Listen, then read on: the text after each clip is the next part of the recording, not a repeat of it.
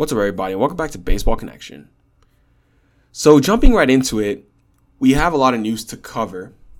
And I will start with the fact that the All Star game rosters, the full rosters, have been announced.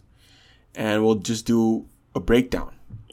So, the starters in the American League are going to be Alejandro Kirk catching, Vlad Guerrero Jr. at first, Jose Altuve at second base, Rafael Devers at third base, Tim Anderson at shortstop, Mike Trout, Aaron Judge, and Giancarlo Stanton in the outfield, and Shohei Ohtani at DH.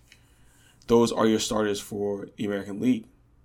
For the National League, it's going to be Willson Contreras catching, Paul Goldschmidt at first base, Jazz Chisholm Jr. at second, Manny Machado at third, Trea Turner at short, Ronald Acuna Jr., Mookie Betts, and Joc Pederson in the outfield, and Bryce Harper DHing. But Harper is going to be out with an injury, so William Contreras will take his spot and start in the All Star game alongside his brother, which is really cool. Both Contreras brothers will be starting the All Star game in the same lineup. So those are the starters. Those are the starters, and then you know on the pitching side, you know there there's some good guys, but I just want to say there will always be snubs. There will always be snubs in All Star voting, and un- it's unfortunate it comes to that, but there are usually fewer spots available than players deserving. And there have been some really big snubs, honestly. You know, I was talking about Carlos Rodon the other day. He did not make it as a National League pitcher. I saw that Ty France did not make it at all for the American League, even though he probably should be starting, or at least arguably be starting for the American League. So it's not without flaws for sure. And that's a huge bummer. It's a huge bummer because, you know, you, you want certain guys, you know, you have a big season, you want that on your resume. You want them to have that on the resume so they can say it forever rather than just being remembered for, you know, someone who was a good player but doesn't have that on the resume. I don't know. We all know the hardware matters. So, moving on, moving on. So, the next event that we're going to try to get a full list of participants for is the home run derby. As of right now, there are two players confirmed. That is Pete Alonso, who's defending his title, and Ronald Acuna Jr., who's making his second appearance in the derby after doing so in 2019. So we don't yet know who who all the hitters are going to be, but you know, two players have been confirmed: Alonso and Acuna Jr. That will be inside Dodger Stadium on July 18. In other news, the Braves traded for Robinson Cano. They went out and acquired Cano from the Padres in exchange for cash.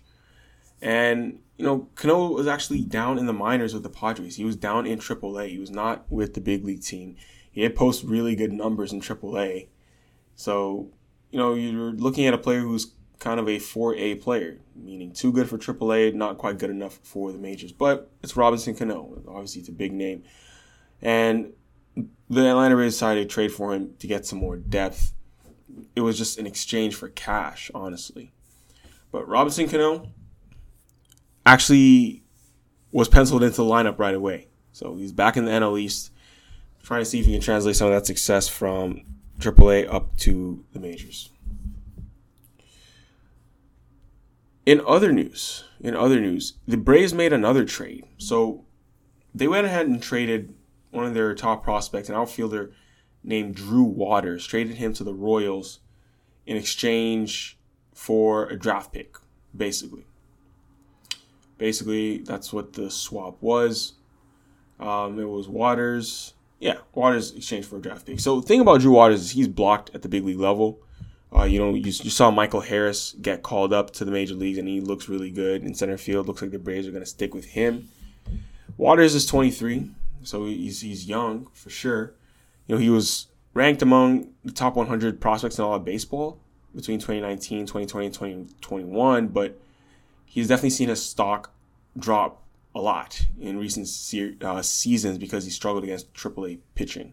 So he's currently in his third season with AAA Gwinnett, but his slash line isn't much of an improvement I think going over to the Royals, obviously, he's going to get his chance to play in the big leagues this year because the Royals are not as deep of a team as Atlanta. They're not as good of a team. So they will have more opportunities for a guy like Drew Waters, who maybe can come into his own when he does break into the big leagues.